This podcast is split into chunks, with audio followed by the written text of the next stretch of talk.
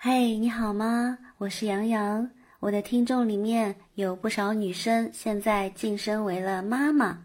那我呢，愿意把这个福利给到你们的孩子。在未来的节目当中，我将更新越来越多的与育儿和教育有关的话题。如果说男生你们也感兴趣的话，你们也要做爸爸或者已经是爸爸的话，欢迎你们与我们一起收听和探讨。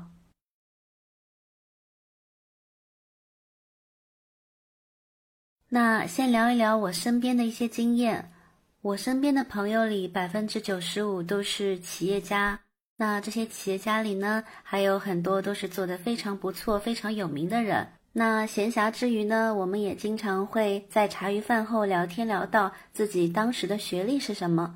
那很有意思的是，那些非常敢闯敢为的企业家，他们的学历哦，有些只是小学毕业，有些只是中专毕业，但是他们的思想却是非常的领先。所以在这里，我想说的是，人生有一样东西不能放弃。那就是让自己变得更美好的心。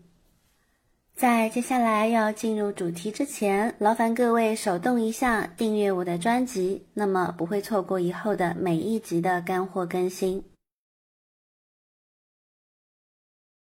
说到教育，每一个人都懂一点，也都不全懂。我们先看看，普遍有两个极端，一个是所谓的虎妈狼爸。想尽办法让孩子赢在起跑点上，然后一路胜过同柴，在念书、考试与专业才艺上出类拔萃。但他们可能忘了反思：孩子快乐吗？孩子会有幸福的人生吗？另一个极端就是顺着孩子的愿望与要求，像《易经》里的象征所说的：“乾卦象征父亲，也象征马。”坤卦象征母亲，也象征牛。父母亲等于为子女做牛做马，完全以子女为主，照顾的无微不至。但同样也忘了反思：孩子有没有受到理想的教育？孩子会有幸福的人生吗？我的来访者当中，通常也分为这两拨人：那一波完全把孩子放手不管的。现在孩子虽然很快乐，但他们的内心时不时的又会有一些焦虑，就会找到我，问我孩子如果一直这样下去，开心是有了，但是没有文凭，不能找工作怎么办？那另外一部分的父母呢，就是前者，把孩子逼得非常的紧，非常的严，认为没有文凭这块敲门砖，今后一辈子完蛋。好了，那我们听听古希腊的哲学家是怎么说的。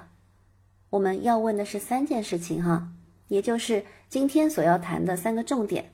第一个，为什么人要接受教育？第二个，教育可以帮助人走向幸福吗？第三个，如何得到好的教育？得到好的教育，当然要从小开始，这就是我们今天的重点。我们先来看一看第一点，人为什么要受教育呢？这是因为人性并不完美。记得柏拉图提出了一个洞穴比喻，他说很多人把假的当成真的，在幻想的世界里面过日子，并且非常执着于自己所见的。另外一个是盖吉茨的戒指这个传说，也就是可以让人隐形的戒指。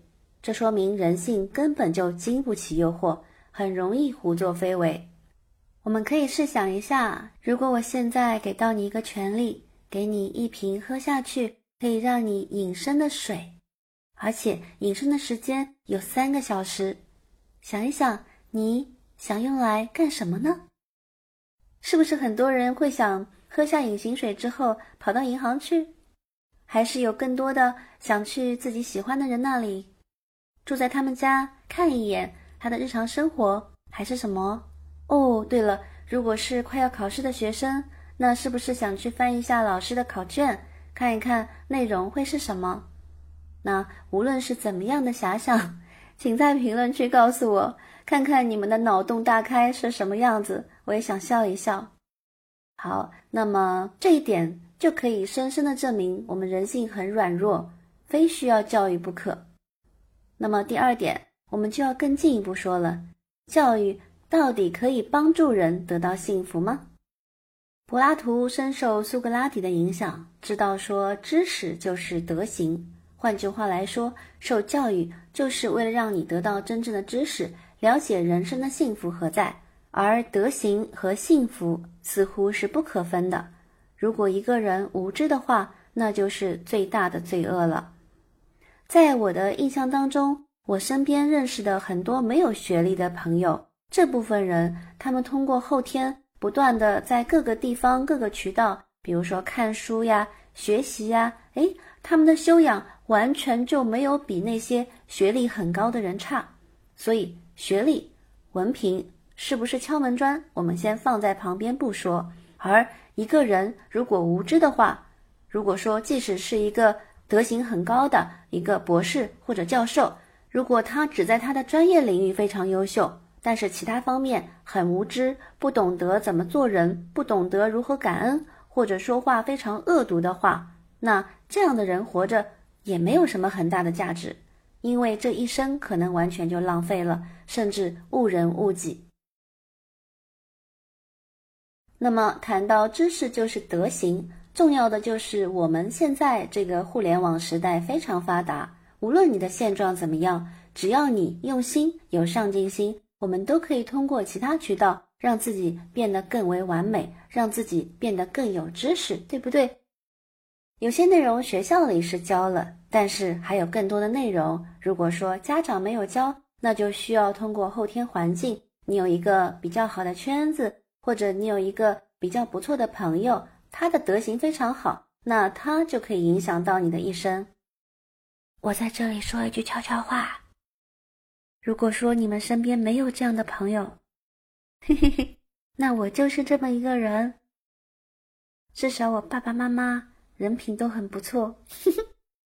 好了，悄悄话说完了，我觉得我也是人品挺不错的人。那。就是这个意思，你懂的哦。好，悄悄话说完啦，我们继续。我们都知道，教育是需要合作的艺术，不管老师怎么教，你受教者一定要配合。苏格拉底的母亲啊是助产师，所以他从小就知道怎么替别人接生婴儿。苏格拉底认为自己也像助产师一样，可以帮助别人生出智慧的胎儿。哎呀，我现在就有点这样的想法。我总觉得我的节目可以帮助很多的妈妈们，让他们间接的去把孩子们培养得更好。嗯，对，至少他们孩子要高高兴兴的，有艺术细胞的。你知道，很多有艺术细胞的人，他内心都是很愉悦，或者哪怕是一个人独处的时候，他也不会觉得孤单，他会很享受，很享受这种一个人的感觉。好了，所以人呢，一定需要不断的努力。毕竟我们很多人都是第一次做父母，所以呢，做父母这门学问，希望我们大家在一起共同探讨下去，这是我们永久的话题，好吗？那么在最初的阶段，从小开始一定需要有好的教育。如果说一个幼儿园里，幼儿园的老师看到同学之间互相打架，他一点都不问为什么打，而是直接批评那个出手的同学。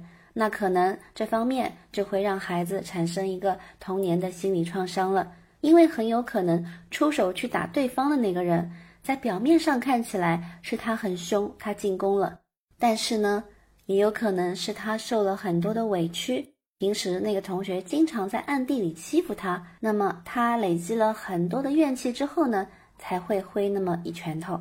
所以幼儿园的老师啊，在我眼里。幼儿园的老师其实是需要非常非常高的一个学历，这个学历是用来专门去研究儿童心理学。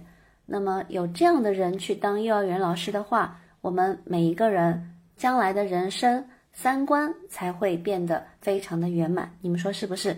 好，所以我觉得幼儿园的老师他的水平确实是非常重要，而我们恰恰很多时候我发现。啊，招聘单位招幼儿园，哎，他的各方面对老师的要求并不是特别高，觉得幼儿园不重要。嗯，其实在我眼里，小的时候人家说我们中国的古话说“三岁定终身，八岁看什么”，所以三岁之前真的非常重要。一个人的所思所想，很多事情都定性了。包括很多爸爸妈妈来找到我，问我：“哎，苏老师啊，我们孩子经常发脾气、打人。”我就会问他：“你们两夫妻在家里是不是也经常发脾气啊？互相打闹啊？或者一方喜欢对另外一方大吼大叫呀？”我每次问下来，他们的回答都会出奇的一致，都会告诉我说：“的确是这样。”那么接着我们就要谈到今天的重点了：如何得到好的教育？柏拉图首先提出过一个基本的原则，他说：“幸福的人生不能在财富、名声、各种装饰品里面寻找，一定要转向内在，在自己的心灵中寻找。”但是，怎么样达到这一步呢？这就要看他对于教育的一些具体想法了。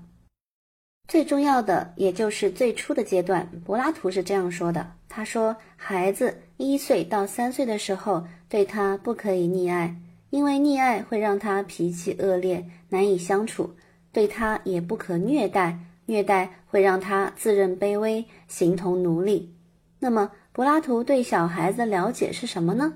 他说：“小孩子听懂别人说话的时候，所有周围的人都要努力使他变得更好，能够慢慢分辨对与错、美与丑、敬与不敬、该做的与不该做的。如果小孩不听从，就要纠正他，就像对待树苗，长得扭曲变形，必须加以纠正，否则这棵树将来长不高，无法成材。”这里我想补充一句啊，在小孩子刚刚生下来之后啊，很多家长会吵架，说什么孩子在那边哇哇大哭的时候，比如说一两个月的时候，家里人就要吵啦。一部分人说：“哎呀，不要马上抱，抱了会养成习惯。”还有一部分人说：“就放着，让他随便哭，让他不能这样子靠哭来取得拥抱。”好了，你记住，孩子八个月之前哈。我说的，对我说的，我负责。八个月之前，他如果哭得特别厉害，你还是要去抱一抱的。哦，你一直把他放在那边，我有遇到过这种家长哦，把他放在那边故意不抱，说什么不能养成习惯，孩子哭到嗓子都哑了，他不去抱一抱，这样的孩子在长大之后，他就特别特别的缺爱，知道了吗？因为八个月之前。他有的时候大哭大闹，他不是想喝东西，就是他方便了。他方便完之后需要你给他下面洗一洗，对不对？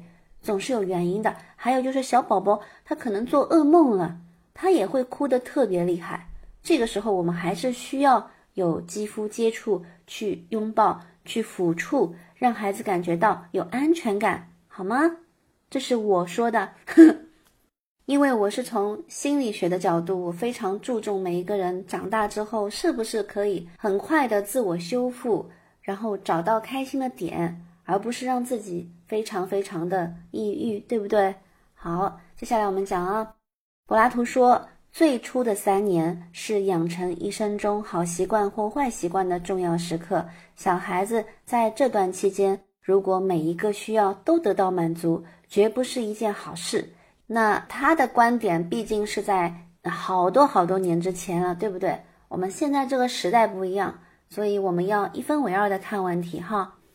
他的观点就是觉得让孩子心想事成就是害了他。那事实上呢，这对他是最坏的事情，将对他的性格造成长期的伤害。对呀，对，这里我非常的认可。那么。因为我们的中国人呢，也有很多类似的说法，从三岁看到老。那么小孩子开始的时候，他需要游戏，游戏会带来适度的赏罚，后面还需要通过艺术的教育，让他心灵上保持一种和谐的状态，也不能忽略体育，要让他身体健康，免得因为体力不行而在战场上显得很懦弱。同时呢。还要让他阅读作品，从里面学到更多的故事啊、劝言啊、古代善人的善行啊。那么使他们充满对生活的热情，想要效法先贤。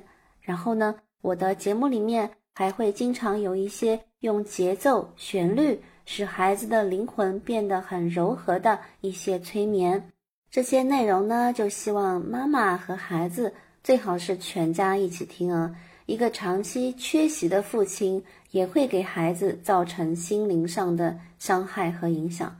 我当然是希望全家一块儿其乐融融。那么这个孩子将来长大之后，就会变成像苏老师一样充满着爱，对不对？好了，那这一切都要按照规矩来，让他养成正确的观念和习惯，好吗？那么再发展上去呢？我们会经过三个阶段的教育规划。第一是要控制内在的混乱状态，因为人刚刚出生的时候，等于是灵魂进入身体，身体充满了感受和激情，所以他会陷入一团混乱。这个时候要控制内在的混乱状态，让孩子可以设法慢慢的调试自己。在青少年阶段，就要注意内心世界与外在世界的互动，要了解自己的兴趣和志向，在这里面求得快乐和荣耀。后面就要进入更高层次了哦，学习数学，最后学习辩证法。